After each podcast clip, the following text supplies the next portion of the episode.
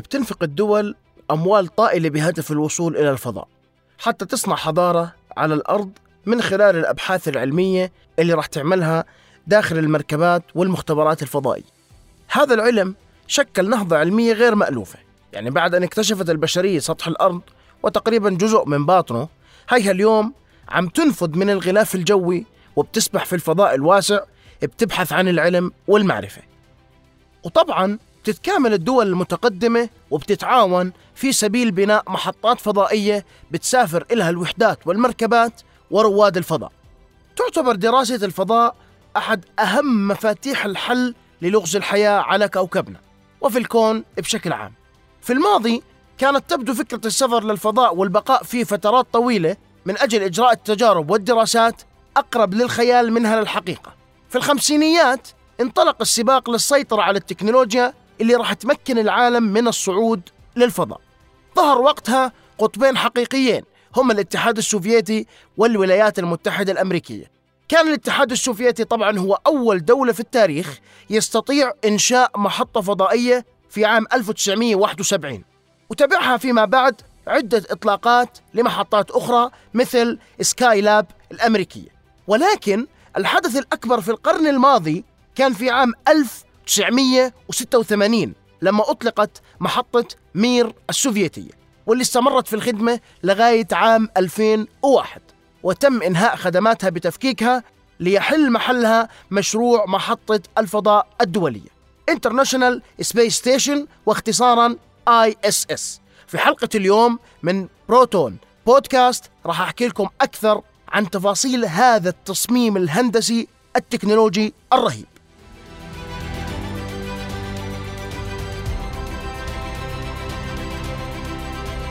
أقنعت وكالة ناسا الحكومة الروسية باستكمال مشروع مختبر فضاء دولي رغم الضائقة المالية اللي كان يمر فيها الاتحاد آنذاك.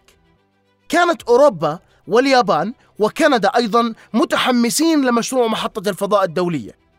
وهاي المحطة هي عبارة عن مختبر علمي متطور جدا يسبح في الفضاء حول الأرض. تم بناؤه سنة 1998 من خلال تعاون دولي قادة الولايات المتحدة الأمريكية وروسيا وموله كل من كندا واليابان وعشر دول أوروبية. بتتحرك هاي المحطة في المدار الأرضي المنخفض أو ما يسمى باللو إيرث أوربت على ارتفاع يتراوح ما بين 370 ل 420 كيلومتر عن سطح كوكب الأرض. تقريبا هاي المسافة هي ما بين أدنى وأعلى نقطة بتكون فيها المحطة بعيدة عن سطح الأرض. محطة الفضاء الدولية مشروع علمي ضخم. زي ما حكيت شاركت فيه 16 دولة وهي الولايات المتحدة الأمريكية روسيا كندا اليابان بلجيكا البرازيل الدنمارك فرنسا ألمانيا إيطاليا هولندا النرويج إسبانيا السويد وسويسرا والمملكة المتحدة.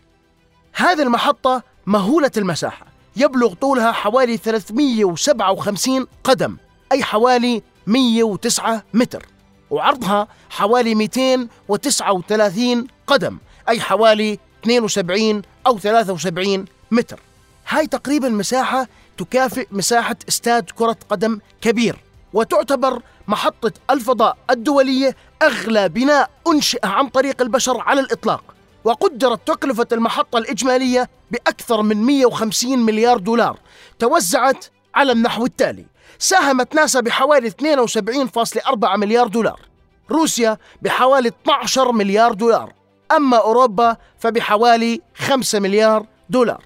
واليابان أيضا 5 مليار دولار وكندا حوالي 2 مليار دولار من تكلفة بناء هذه المحطة.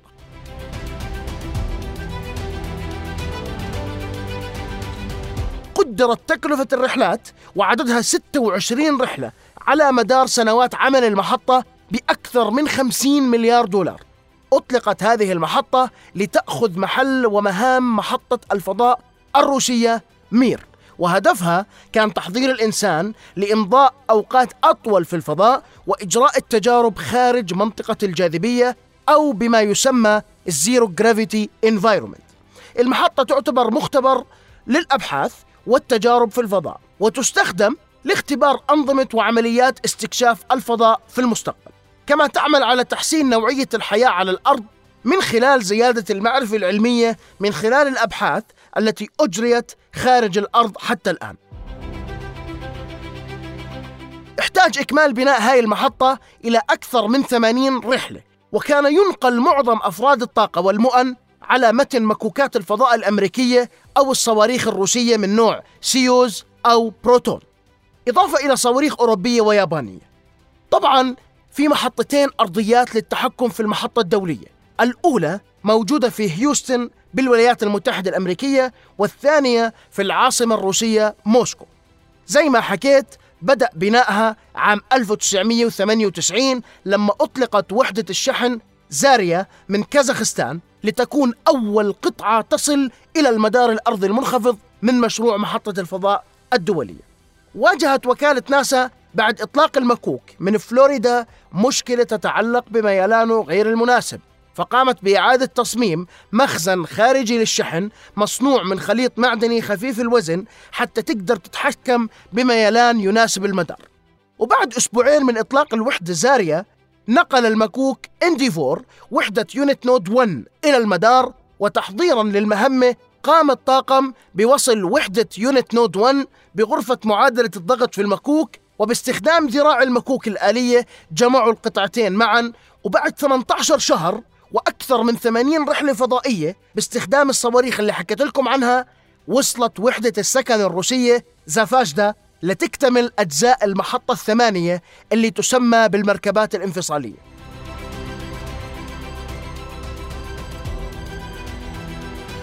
بعدها مباشرة في عام 2000 وصل المكوك الفضائي ديسكفري اللي كان بيحمل أول طاقم من رواد الفضاء في رحلة كان اسمها Expedition 1 من محطة بايكونور الفضائية في كازاخستان.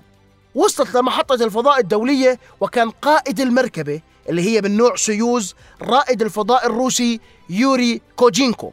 وقائد الطاقم كان رائد الفضاء بيل شيبرد. ومهندس الطيران هو الروسي الأكثر خبرة بين أبناء جيله سيرجي كريكاليف وكانت معظم أعمالهم اليومية مركزة على تركيب المعدات وإصلاح المشاكل.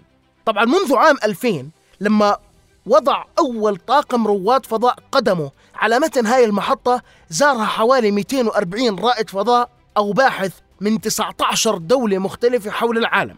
لو أجينا نحكي عن تفاصيل فيزياء هاي المحطة رح نجد أنه هاي المحطة تتحرك وهي في حالة سقوط حر مستمر. يضمن بقائها في مدارها في الفضاء حول الأرض وتتحرك بسرعة مقدارها 27600 كيلومتر في الساعة أي حوالي 7.6 كيلومتر في الثانية الواحد.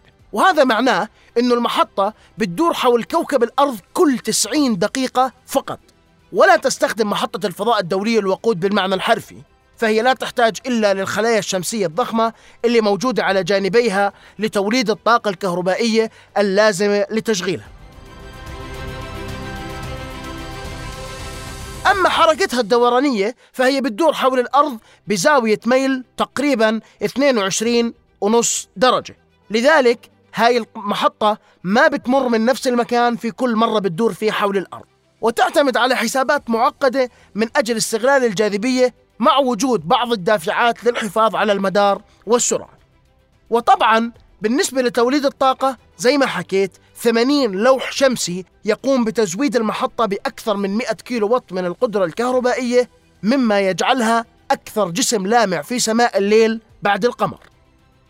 ممكن تسأل كيف بنقدر نعمل صيانة لمحطة الفضاء الدولي؟ وهون راح أجاوبك إنه لما بيصير في ضرورة للقيام بأعمال الصيانة أو الإصلاح خارج جسم المحطة فرواد الفضاء التابعين لوكالة الفضاء الأمريكية ناسا أو الأوروبية إيسا أو اليابانية جاكسا هدول أفراد مدربين ويخضعون لتدريب باستخدام البدلات الفضائية الأمريكية المعروفة باسم إيميو. وهذول المدربين هم من أصحاب الخبرة في هذا المجال. وطبعا هاي البدلة بتعطيهم أكثر انسيابية وراحة لأنها معقدة جدا وتستلزم وقت طويل للارتداء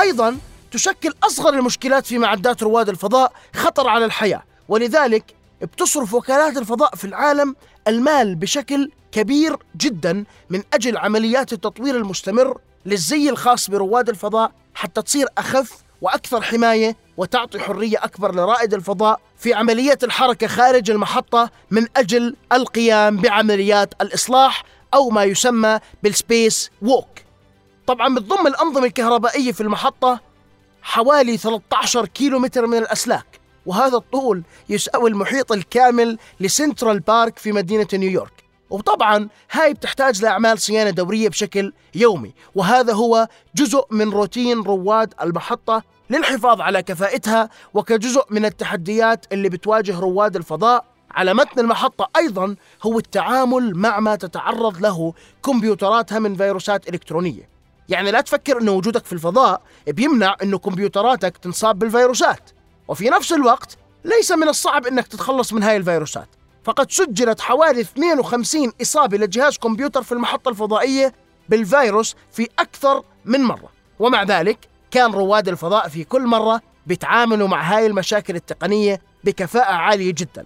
لأنه زي ما حكينا رواد الفضاء مدربين على التعامل مع المشكلات التكنولوجية والمشاكل الطبية الطارئة والأعطال التقنية المفاجئة وأيضا مهارات البقاء على قيد الحياة وغيرها من المهارات اللي بتمكنهم من القيام بمهامهم وحماية المحطة وأنفسهم.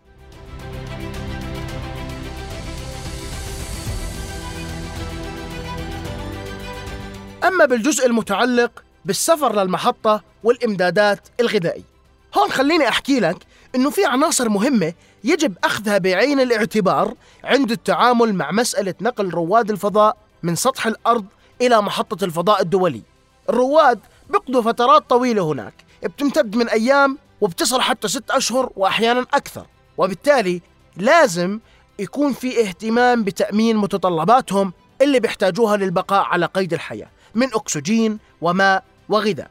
وبالتالي يتم تأمين احتياج محطة الفضاء الدولية من الأكسجين من خلال عملية التحليل الكهربائي اللي بتقوم على استخدام التيار الكهربائي المتولد من الألواح الشمسية للمحطة لتقسيم جزيئات الماء إلى هيدروجين وغاز الأكسجين ومن ثم الحصول عليه لاستدامة الحياة بين رواد الفضاء على متن المحطة. وهون ممكن تسألني سؤال تقول لي بالنسبة لعملية نقل رواد الفضاء نفسهم وعشان أحكي عن هاي العملية لازم نتطرق للتطور التكنولوجي اللي مكن الإنسان من الوصول إلى مناطق بعيدة عن الأرض ويستمر في التفكير طبعا الإنسان دائما بالوصول مستقبلا إلى مناطق أبعد. بدأ تاريخ رحلات الفضاء من خلال ما يسمى المكوك متبوعا لاحقا بمركبة سويوز اللي بتنطلق على متن صاروخ سويوز أيضا. ولاحقا مركبة دراغون المنطلقة على متن صاروخ فالكون 9 يعتبر المكوك الفضائي وسيلة النقل الخاصة بوكالة الفضاء الأمريكية حتى عام 2011 استخدمته لفترات طويلة للقيام بمهمات مصيرية غيرت شكل العلم والمعارف الإنسانية في سنوات قليلة. وكان لهذا المكوك أثر واضح في كثير من التجارب العلمية والمعلومات الفضائية وحتى تواجد الإنسان الحالي في الفضاء ضمن محطة الفضاء الدولية ما كان ليكون إلا بمساعدة هذا المكوك الفضائي اللي نقل كل ما يلزم لنكون متواجدين في الفضاء بعد التعرض لصعوبات في نقل محطة بحجم كبير واتباع خطة النقل المتقطع بواسطة المكوك. هذا المكوك في له مهام وهو يشبه تقريبا السيارة المتحركة من ناحية الاستخدامات. ولكنه الفرق يتمثل في أنه هذا المكوك بتحرك بين الفضاء والأرض. يعني ببساطة هو مركبة بتنقل رواد الفضاء ولديه القدرة على نقل سبع رواد فضاء في نفس الوقت. بالإضافة لنقل البشر يمكن للمكوك نقل أجزاء من مركبات فضائية أو أقمار صناعية ليتم تجميعها معا في الفضاء. زي ما صار لما تم نقل محطة الفضاء الدولية في بدايات القرن الحالي. إضافة إلى نقل العتاد والمؤن وكل ما يمكن أن يستخدم في الفضاء. طبعا بشكل عام بعيدا عن تعقيدات أجزائه اللي راح نحكي بتفاصيلها لاحقا يتم إطلاق المكوك بكامل مكوناته في اللحظة الأولى ليتخلى عن بعضها حين الانتهاء من حاجته إليها. وبتتم هاي العملية كالتالي. لحظة الإقلاع بيكون النظام كامل بوزن حوالي 2 مليون كيلو جرام وبيبلغ ارتفاعه حوالي 56 متر. بتم تشغيل المحركات الأساسية والجانبية مما يؤدي لإنتاج قوة دفع تصل لحوالي 31 ألف كيلو نيوتن. ثم بعد ذلك بتم التخلي عن المحركات الجانبية بعد 120 ثانية من الإقلاع. ثم إرسالها إلى الأرض عن طريق مظلة. وطبعا هاي المحركات بتم استخدامها لاحقا وبعد الوصول لحوالي 99% من السرعة المدارية يتم التخلي عن خزان الوقود اللي تم استهلاكه خلال هاي العملية. وهذا الخزان بيحترق في الغلاف الجوي للأرض ولا تتم إعادة استخدامه. بيعود المكوك عند انتهاء تنفيذ المهمة اللي انطلق من أجلها. للأرض زي ما بترجع الطائرات تماما بحيث أنه بيهبط من السماء باتجاه الأرض على عجلات خاصة ضمن مكان مخصص للهبوط ويسمى المدرج الرئيسي. وهذا طبعا يمكن إعادة استخدامه لاحقا. طبعا هذا المكوك القابل لإعادة الاستخدام واحد من أهم التقدمات العلمية الإنسانية لأنه ألهم الأجيال ودفع عجلة العلم بشكل كبير وأتاح لنا إمكانيات ما كانت موجودة مسبقا في دراسة الفضاء والكون اللي منعيش فيه. وبسبب الحاجة إلى أدوات تكنولوجية جديدة بسبب تصاعد التنافس في مجال الصناعات الفضائية منذ العام 2011 خرج هذا المكوك من الخدمة بشكل كامل ليدخل سباق نقل رواد الفضاء إلى محطة الفضاء الدولية منحنى آخر تماما. وهنا بدأت مرحلة جديدة من عمر النقل الفضائي بحيث بدأت شركة سبيس إكس بقيادة الرجل العبقري إيلون ماسك اللي وضع أسس وفتح آفاق جديدة لصواريخ الإطلاق عندما أعلن عن سلسلة صواريخ فالكون المتوفرة من خلال شركته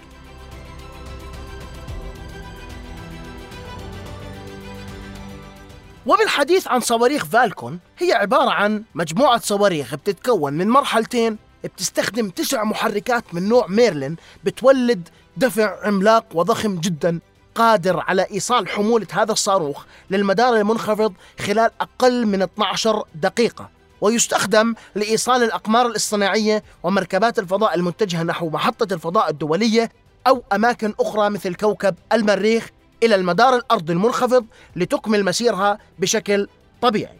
يمكن إعادة استخدام هذه الصواريخ عدة مرات بشكل يقلل من تكلفة الرحلة من 120 مليون دولار إلى 50 مليون دولار.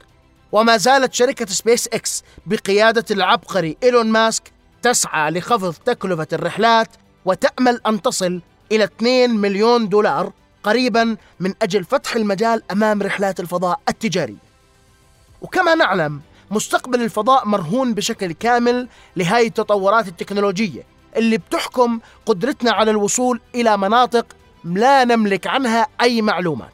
وبالتالي كل ما استطاع البشر توفير تكنولوجيا متطورة أكثر راح يكون عندنا فرصة أكبر لمعرفة قد تساعد في تسهيل حياة الناس على سطح كوكب الأرض الجميل.